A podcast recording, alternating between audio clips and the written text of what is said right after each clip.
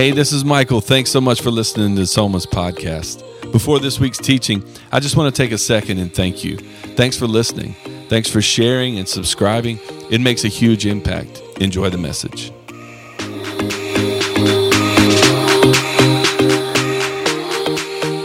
All right, so let's go to Exodus. We're going to Exodus uh, 19 and 20 today. And to catch you up, if you're new to us, we've been we've been in Exodus all summer long. It's been a lot of fun. Today we're going 10 commandments, okay? 10 commandments. Where's all my rule followers in here? Y'all just love the rules. Yes, love the rules. This was for you. All right, so um how, how where's all my people that you're like, rules? Not so much. You're just like, it's more of a yeah. They're always so much more excited to raise their hands. So great. Oh my gosh. So, um, so earlier in the book of Exodus, God speaks to Moses. He has this encounter uh, in the burning bush, and he tells Moses, "Hey, I'm gonna, you're gonna meet me on this mountaintop. Mount Sinai is where we're going today." But prior to that, just a bit of context, we get to this moment where we're at today by uh, the people of God who are oppressed and enslaved and just a broken people. They cry out to God. He hears their cry answers their prayer, shows up on the scene, calls Moses into ministry. He's very reluctant. He don't want to go. Calls him into it. He sends him and says, "Hey, be my mouthpiece. Ask Pharaoh to deliver. Hey, I want you to deliver my people so they can go and worship me out in the wilderness." He does not do it. His heart is hardened. He does not believe in God, trust God, want to submit or surrender to God. And then uh, over the course of ten plagues is broken. God releases His people in the course of one night. Salvation. There's Passover. We talked about that. They make it all the way to the sea, back up against the wall. Egyptian armies in pursuit, and then God separates the sea and then uh, delivers his people miraculously. And not only does he deliver them from Egypt, but he also delivers them by way of provision. We talked about manna and quail and water. There's all these kind of miraculous things that God does out in the wilderness to provide for his people. But get this, he only gives them what they need for that day. And then he does it, and he builds a dependency uh, on him. He's like, Yeah, I'm going to give you exactly what you need for today.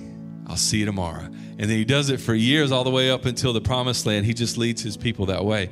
And so, um, chapter 19 and chapter 20, uh, we're coming off of uh, we're coming off of a battle uh, in chapter 17, and we're also coming off of a moment in chapter 18. We're talking about how to organize and and really kind of build some systems to better steward and shepherd. We'll talk about that at Group's Vision Conference. But 19 and 20 is all about um, a people being set apart.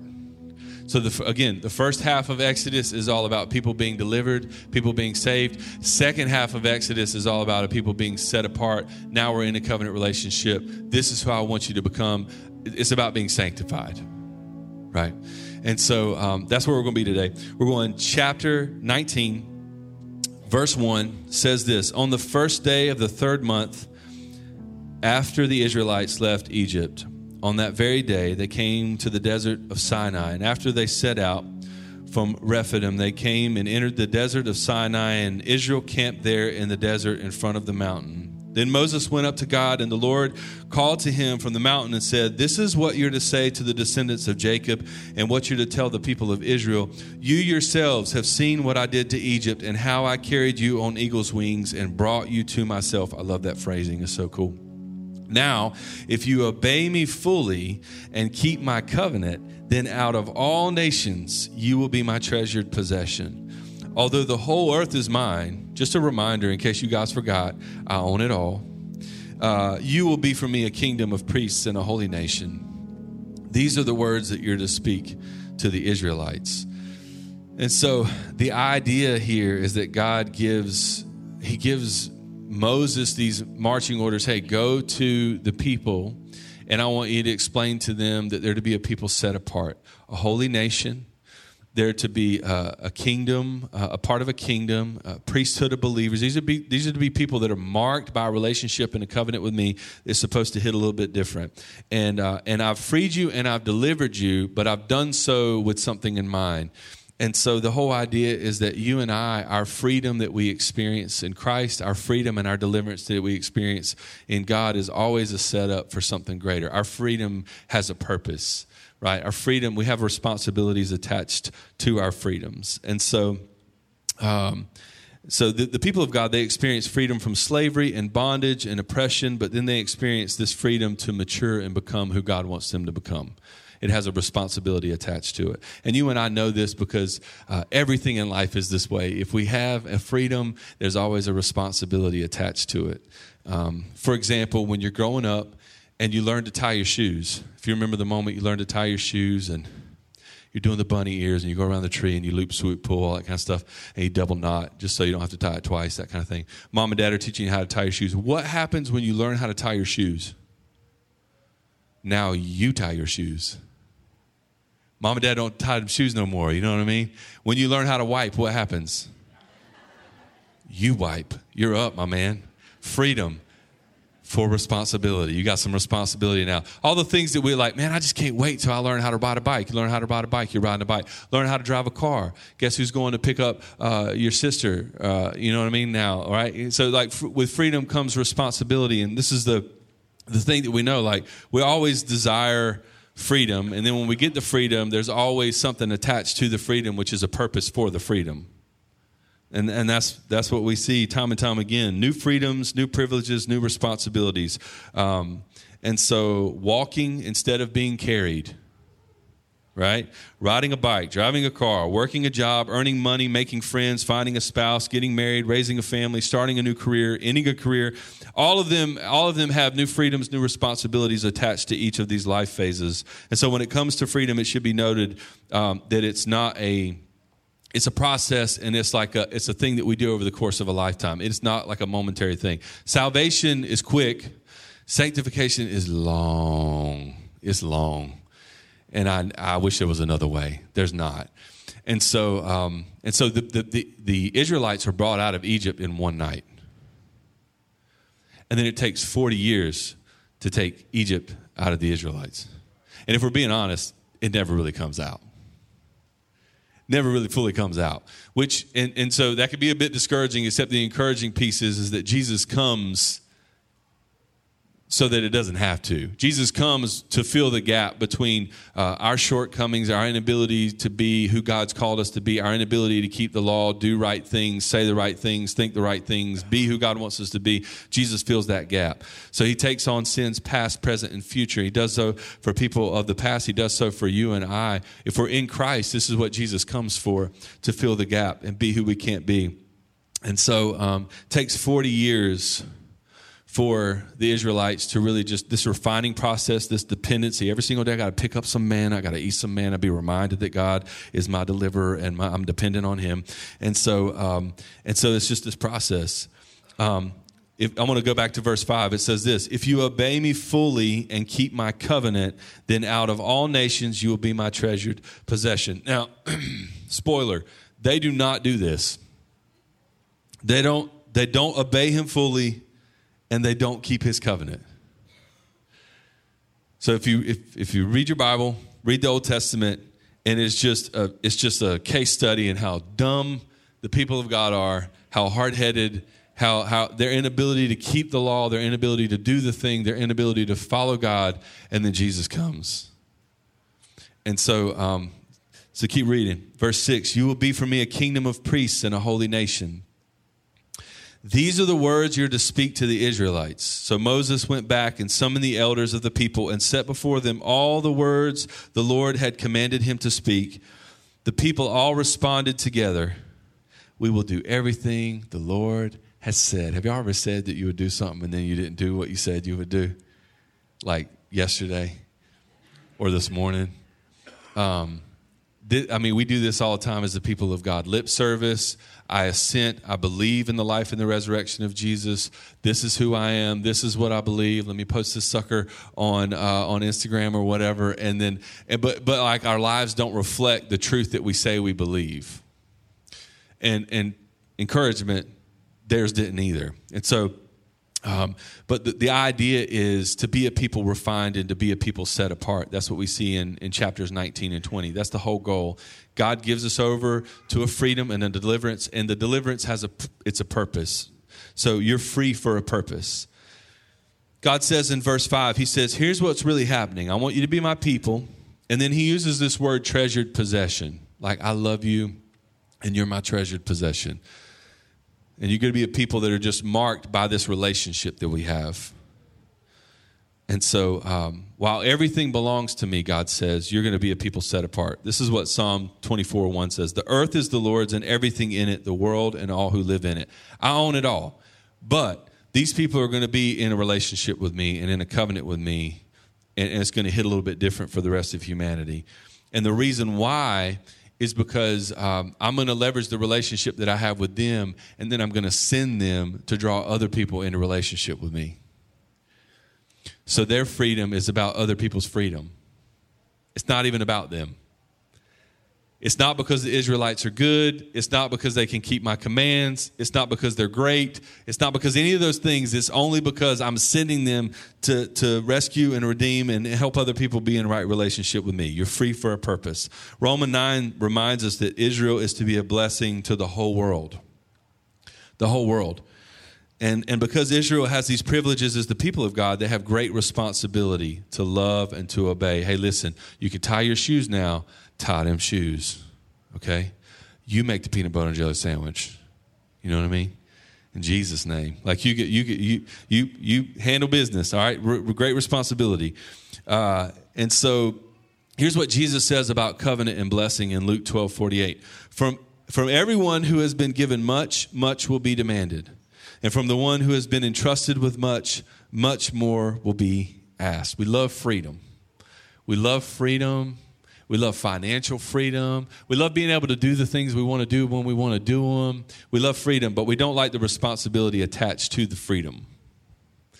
And, and yet that's the purpose of the freedom. That's like what freedom is for. Is for is leveraging what God's given us for others.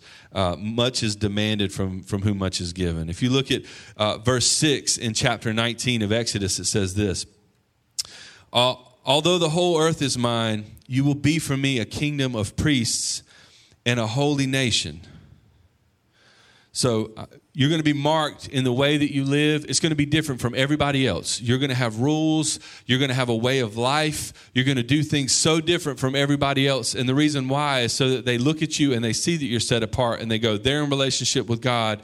They're not in relationship with God. And that's the reason for the rules. It's not about the rules, it's all about the relationship. It's all about a covenant and just marking that you're in a covenant with me again, it ain't about any of the, the fine details of the rules. It's all about being in a covenant relationship.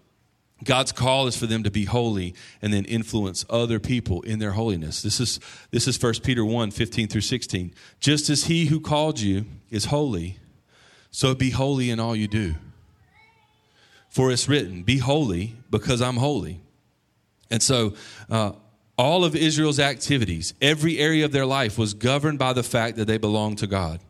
Not rules for rules' sake, but just they were in a relationship. So what they ate, what they wore, who they married, they, how they buried their dead, how they worshiped, all of it was to mark a people as set apart. We're in relationship now. We're in a covenant now. And when when Moses shared with them uh, this plan uh, of God, they all said we're in. But how many of us know that there's a difference between saying a thing and doing a thing? And they don't do the thing; they just say it. Spend the whole Old Testament not doing the thing, not keeping the covenant. And so uh, it's not long before the people who forgot, uh, they forgot who God was, and they forgot that they were delivered, and they forgot that they were set apart. And I think this is our story too. If we're being honest, this is your story and my story. Where we're called to be a people set apart, we say we'll do a thing, and we are not marked by holiness.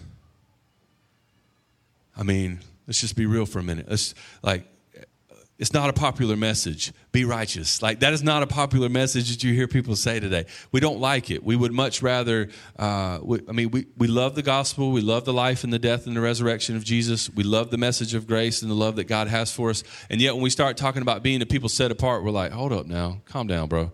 Don't get in my money. Don't get in my time. Don't tell me how to. It's weird. We're like, yes, God, you are Lord over everything. Just don't tell me how to live my life. It's so weird how we do that. And that, and that's, that's, that's what's happening in this text. We're so focused on being liked by everybody else that we forfeit the great call to be set apart.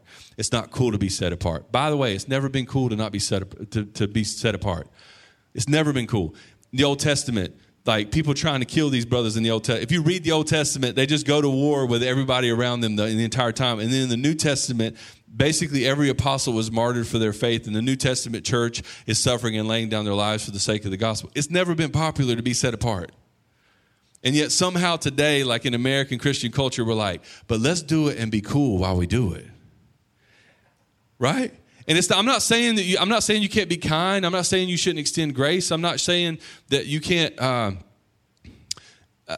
I'm not saying any of those things. I'm just saying don't be don't be weirded out when the rest of the world and broader culture doesn't like you being set apart doesn't like that you don't say certain things or do certain things or go certain places or or you have a set of convictions that forces your life and a rhythm of life and, and a surrender in different like people don't understand why you give. People don't understand why you serve. People don't understand why you do no there you have people in your life that have you think you're insane for doing what you're doing right now. And that's totally that's a great place to be. Like there's an old testament and new testament precedent for being set apart. That's what being set apart means is there's a marked difference on your life than other people. But it's not just about attending a gathering, it's about who you are. It's about who you are, being a people set apart in holiness. And so um, this is 1 Peter 2 9 through 10. You're a chosen people. You are a royal priesthood, a holy nation, God's special possession that you may declare. And all this is commentary on Exodus, by the way that you may declare the praises of him who called you out of darkness into his wonderful light. Once you were not a people, now you are the people of God. Once you had not received mercy, now you have received mercy. Act like you've received mercy. And so, um, it's just easier for us sometimes to talk about things than to take hold of the responsibility that comes with freedom. But you're free. And you're free, you're free, but but attached to that freedom is a purpose. So, what do I do with my freedom? I'm free in Christ. What am I doing with it? And, and, and this is what he's teaching us in this text. And so, um, we're free for a purpose, but there's other angles on freedom. And I want to go, I'm going to jump forward to chapter 20 for time's sake. So, um, God has this encounter with Moses, he has this exchange. Here's what I want you to tell the people. And, uh, and they camp at the base of Mount Sinai, mountains in front of them and and there's just like a dark, thick fog that sets in. God rolls up on the scene. Everybody feels it, and they're like, "All right, Moses." That's a little freaky. You go in, right? So that's kind of what's happening in this moment. So this is uh, this is God. He speaks in chapter twenty. God spoke all these words. I am the Lord your God. He always starts that way, by the way. So great. Uh, I am the Lord your God who brought you out of Egypt, out of the land of slavery. In case you forgot, because some of you did, you shall have no other gods before me. You shall not make for yourself an image in the form of anything in heaven above or on the earth beneath or in waters below. And, and some people are thinking in terms of like physical image, but you can make an idol out of anything. You can make an idol out of your job. You can make an idol out of your spouse. Your spouse makes a terrible idol, by the way. They're really bad gods. Ask my wife. Uh, it, you, you, can make an idol out of your kids. You can make an idol out of your vocation. You can make an idol out of ministry. I'm preaching to myself right now. Verse, verse 5. Um, you shall not bow down to them or worship them, for I, the Lord your God, I'm a jealous God punishing the children for the sin of the parents to the third and fourth generation of those who hate me. That is a sobering text. Highlight that sucker, underline that. Verse 6, but I like this one showing love to a thousand generations of those who love me and keep my commandments. We read verse we read verse 5 and we're like that's kind of jacked up. Third and fourth generation, that's kind of messed up. And then you read verse 6 you're like, "Oh, okay. Well, it's, it's kind of cool. Uh, verse 7 You shall not misuse the name of the Lord your God, for the Lord will not uh, hold anyone guiltless who misuses my name. We tend to think of this in terms of uh, just saying God out loud. Uh, and I think, I think it's more about the heart and the motivation for what's said around the name of God. So it's misusing his name, which a lot of people do. So people will say things in the name of Jesus, and their heart and their motivation for what they say in the name of Jesus is really jacked up. And God's like, I'm gonna hold you accountable to that. So just th- think, what are the heart and the, what's the heart and the motivation for what I say when I use the name of God?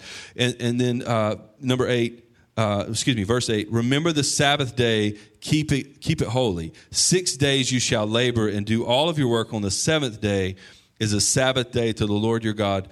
On it you shall not do any work, neither you nor your son nor your daughter, your male, your female servant, any animals, even your cows. Make your cows lay down on the Sabbath, okay? Nor any foreigner residing in your towns. For six days the Lord made the heavens and the earth, the sea and all that's in them, but he rested on the seventh day. Therefore, the Lord blessed the Sabbath day and he made it holy.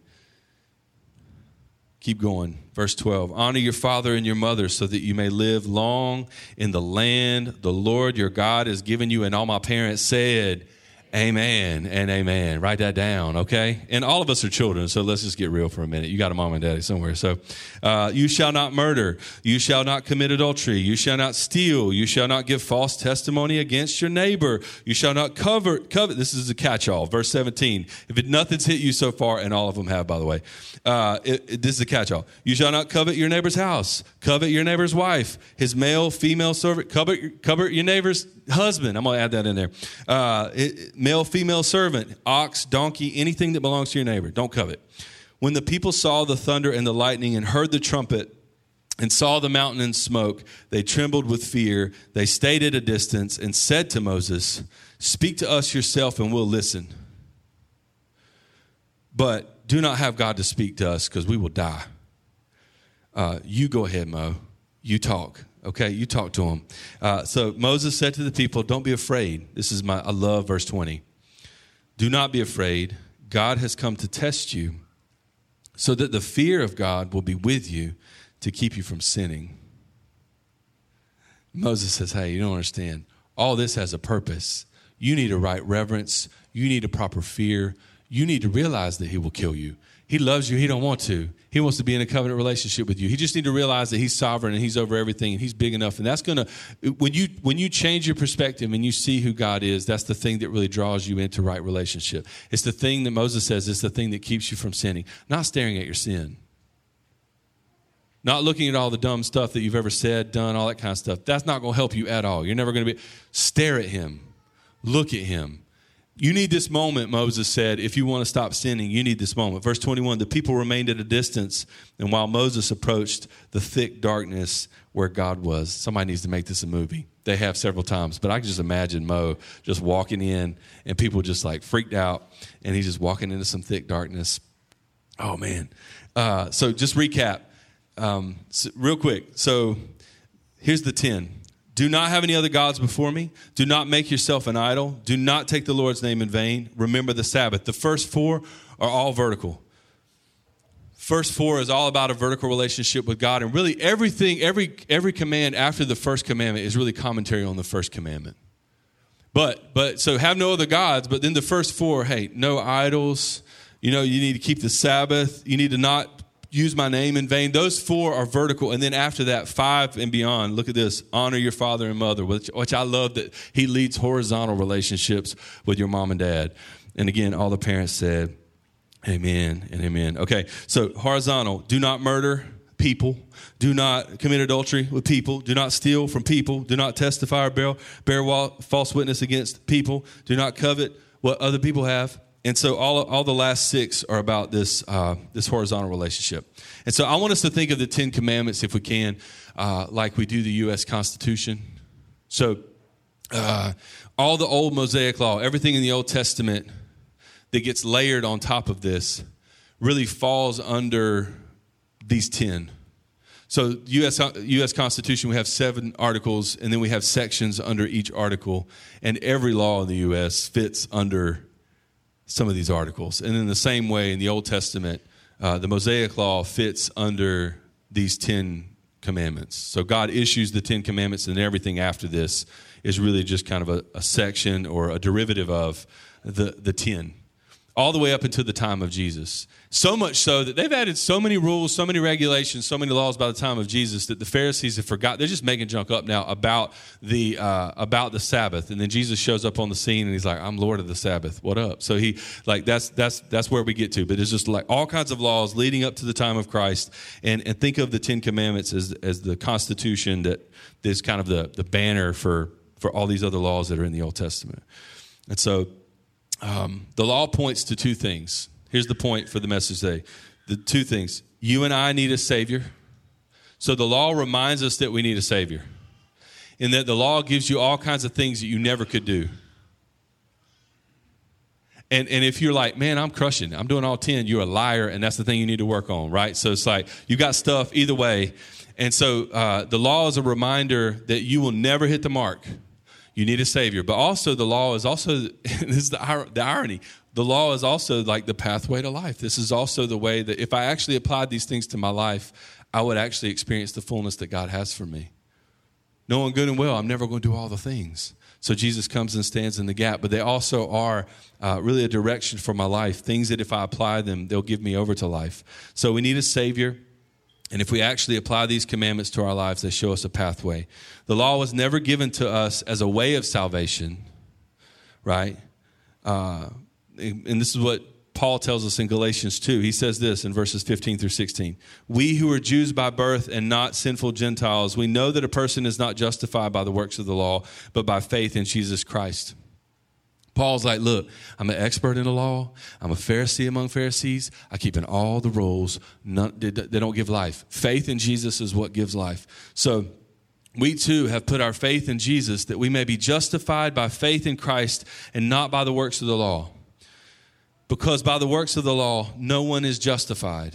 And Paul's saying, listen, it's not bad. Any of the the, the law is not bad. It's just that Christ comes as the fulfillment of the law, and faith in him is what stirs your affection to do the right things, not keeping rules. Keeping rules for rules' sake is dumb. Keeping rules for covenant's sake is great. So if I'm keeping rules and, and I'm and I'm keeping rules because of relationship and because of love for God and for other people, then that's a great reason to do it versus just keeping them in and of themselves. So as followers of Jesus, we know that salvation isn't based on our ability to keep the rules, but by the grace extended to us through Jesus. So the law, these commandments reveals God's righteousness. They demand God's righteousness, but they cannot give you righteousness. Jesus does. They just show you what a ridiculous standard it is, and then they demand it from you, and then they're like, Where are you at? And, and you and I have to hide in Christ. That's the only way for us to be right in front of God. God gives us the law as a mirror to reveal all the areas of our life that are inconsistent, all the areas that are dirty. I don't know about you, I don't wash my face. I don't use a mirror to wash my face. I look in the mirror and I use something else to wash my face. And, and the law is a mirror. And the only thing that cleanses, the only thing that makes right is Christ. So this is what 1 John 1 7 says. If we walk in the light as he's in the light, we have fellowship with one another. The blood of Jesus, his son, is what purifies us from all sin. Not you not coveting. Not you toeing the line when it comes to murder or adultery or like any of the other. The only thing that keeps you in right relationship with God is what Jesus did for you. And then out of the overflow of that, you want to grow in a relationship with him. You want to surrender to him. He stirs your affection for him and the things, and you just desire to do the right thing, not because you have to, but because you get to, and, and because of what he's done for you. God doesn't give us his, his spirit to us and save us because we obey the law, but because we trust Christ and, uh, and because Jesus has fulfilled the law. That's why. And so the law can't give life. That's what Paul tells us. It cannot give life. And then if we keep going on, it says this. This is Galatians 3:21. Is the law therefore opposed to the promises of God? Is the law opposed to the promise? Absolutely not. For if a law had been given that could impart life, then righteousness would certainly have come by the law. In other words, you're never going to be good for goodness sake. You're not. Um, so, what's the purpose of the law? It's God's way of showing us where we've missed the mark, and it strips us of thinking that we've arrived based on our own merit or our own behavior, and it forces us to look at Jesus. Roman 8 reminds us that God gives us His Spirit to everyone who believes in Jesus, and then the Spirit of God enables us to obey His will and become who He wants us to become by His Word, by His Spirit, not by your own ability to do good or choose the right thing. In my flesh, I am not great at all not a good husband, not a good dad, not a good leader, not a good friend, not a good son, not a good, you fill in the blank with whatever. In my flesh and just like naturally where I'm at, not that great. By His word and by His spirit, God leads me to do some things that are just outside of myself. I don't know if you've had that moment where God led you to say something to someone, be generous in a way that was supernatural, It's just like, whoa, that's different. Like I've never been that kind in my life. Like I don't know if you've ever had that moment where the Spirit just was like, hey, do this, and you did it, and people were like caught off guard because you're never that way. Right? Has that happened to you? Just me? So like I, I, I go up and like the moment happens and people are, I'm, and I'm weirded out by what I'm doing because I'm like, this is not me at all. Like this is so outside of myself. And that's what he wants for us time and time again. He wants to give us that so that we can, again, not keep the rules for rules' sake, but so that we can become who He wants us to become. And your freedom has a responsibility attached to it, your freedom has a purpose attached to it.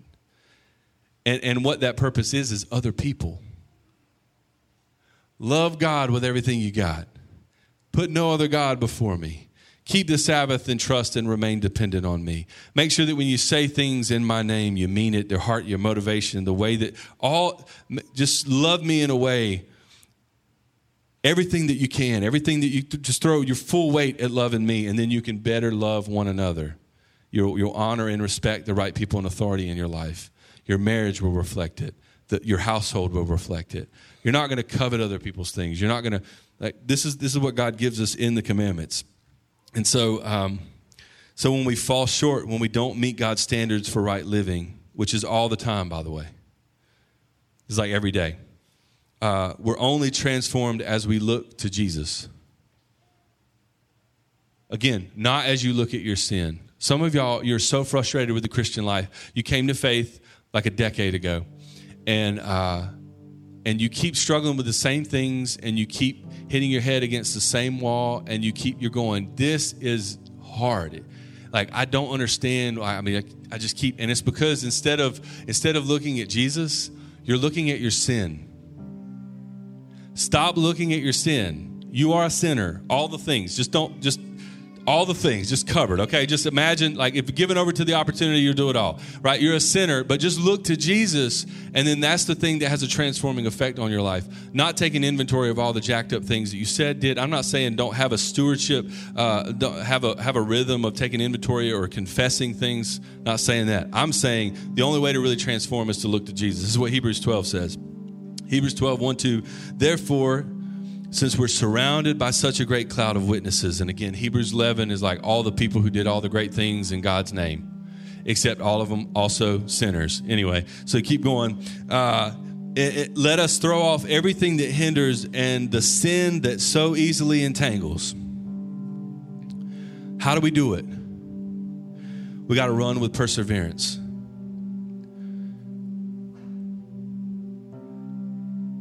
Some of you you need resilience. You need persistence. You need perseverance. You need to just not give up. You need to press on. That's hard. Okay? This is how we do it. Press on, perseverance. The race marked out for us. And then he says this fixing our eyes on Jesus, the pioneer and the perfecter of faith. He authored your faith, He gave you salvation, and He'll also give you sanctification. He will perfect your faith. What do I bring to the table? Not much. Faith. That's it. Perseverance. Keep moving. Keep pressing on. Keep believing. Keep hoping. Keep looking to Jesus, the author and the perfecter of your faith. Throw off everything. Throw, like rid your life of distractions. Rid your life of listen if you sin have a predisposition to sin in a certain way and you struggle with certain things stop doing dumb things. Stop going to the places that cause you to sin. Stop hanging out with the people that cause you to sin. Stop doing the things that cause you to sin. If there's take inventory download it cut the hand off metaphorically calm down. I'm saying like gouge the eye out remove yourself from temptation flee from temptation and then but more, more importantly look at jesus as you do it just stare at him and run with perseverance. And then uh, we keep going. Uh, pioneer and perfecter of our faith. For the joy set before him, he endured the cross, scorning its shame, and then he sat down at the right hand of the throne of God. I sit down only when I'm done. That's when I sit down. I don't know about you. So Jesus sits down. He's like, I'm good. We're done. Everything necessary has been accomplished, is finished. So your freedom is about the responsibility that you have so you're a people that are delivered so that you can be a people set apart. If no one's ever told you in the Christian life, your salvation is so that you can be sanctified, so that you can be a people set apart, so that you can put him on display to the people around you who don't have a relationship with him, so that others can join the party, so that others can come to the table, so that others can experience the same life that you have. You're a holy nation and a priesthood of believers. You're a people set apart. Why? For the people who aren't here yet. It's so awesome. He's like, listen, love God and love people, and I'm going to give you a mission attached to it. Stare at me Stare at me as you run your race. Stare at me, and I will perfect your faith. And then listen, I'll, I'll, help you in ways that'll just every horizontal relationship in your life will reflect it. So we're free. We're free to experience this purpose that He has for us, but we're also free to experience the fullness of life. So, um, every command is if we actually ran the play if we actually did the things that we know God has asked us to do by His Word, by His Spirit, if we just did the things that we know He's asked us to do, He promises us that will lead you to a place. Jesus says, "I came that they may have life and have it to the full." Every command, every um, every parable, every miracle, everything points to, "I want you in a relationship with me. I want you on mission with me. I want you as a people set apart. Your freedom has a purpose." And here's what's so cool as you do it and you make it about others, you experience joy in ways you've never experienced before. You experience life in ways you've never experienced before. You have fulfillment in ways you've never experienced it before. And all that, I mean, all that's chapter 19, chapter 20 of Exodus. God says, Hey, I want to be in a relationship with you. It's got to be on my terms. I'm going to teach you some things. And I'm gonna give you some. I'm gonna give you some standards. And we see we're beneficiaries of context. You and I have the entire Word of God. You and I are new covenant believers of Jesus. We get to look back on the on the. We get to filter everything in Exodus through Jesus. And so he comes as the fulfillment of everything we couldn't be, everything the people of God couldn't be. And it's like, thank you, God, for doing what we can't do, for meeting the requirements of the law, for satisfying all the things that we couldn't satisfy, and then help us to just look at you and it just stir our affections for more of what you want for us. Trust you. But it, take, it takes a long time. I'm learning things right now, 37 years in, and I'm learning things right now and doing things right now in my walk and in my faith that I've never done before. I don't want to discourage you, but it's like a lifetime of, all right, pick that manna up, pick that quail up. I'm going to give you some water. I'm going to give you what you need for the next day. And then there's a refining process, and we become who it is that God's called us to be. So um, let me pray for us. Jesus, thank you so much for the way you love us. Thank you for your word. Thank you that you offer us freedom and deliverance, but that deliverance has some responsibility attached to it. That we're to be a people set apart and we're to be on mission for your name. We're to make you famous. And so I pray that every single person here today, God, that we would not settle for anything less than being a priesthood, that we would not settle for anything less than being a holy nation. Help us to be holy. Help us to be the type of people that cares more about what you think than the people around us, cares more about what you say in your word than, than the person sitting next to us. Cares more about becoming and, and worshiping and becoming the holy person that you call us to be set apart, not judgmental, not religious, just righteous, just more like you. Help us to put on love. Help us to just be more like Jesus. And you do it by your word and by your spirit. Give us the courage of conviction to submit and surrender the areas of our lives that are inconsistent. We know what those are. If you're here today and you're struggling uh, in some area of your life, or you there, there's a sin that just kind of plagues you, or there's something that's unconfessed, Bible's Bible tells us, hey, confess your sins to God, find forgiveness. Confess your sins one to another, and find healing. And it's true. And so I pray that you would just have the courage of conviction today to do those two things. Confess in this moment God, this is an area of my life I know is not meeting your standard. I know that just misses the mark. I know you want more from me. And I'm a liability to the message that I carry. I say I believe a thing. I'm just like the Israelites, God, and then I say I'll go all in and I'll do the thing, but my life does not reflect it, and everybody sees it. So I call myself a believer and a Christian, but people look at the inconsistencies and they don't want what I have because it's not it's not really what you want for me. So give me the fullness of life that you want for me, God. Help me to surrender fully.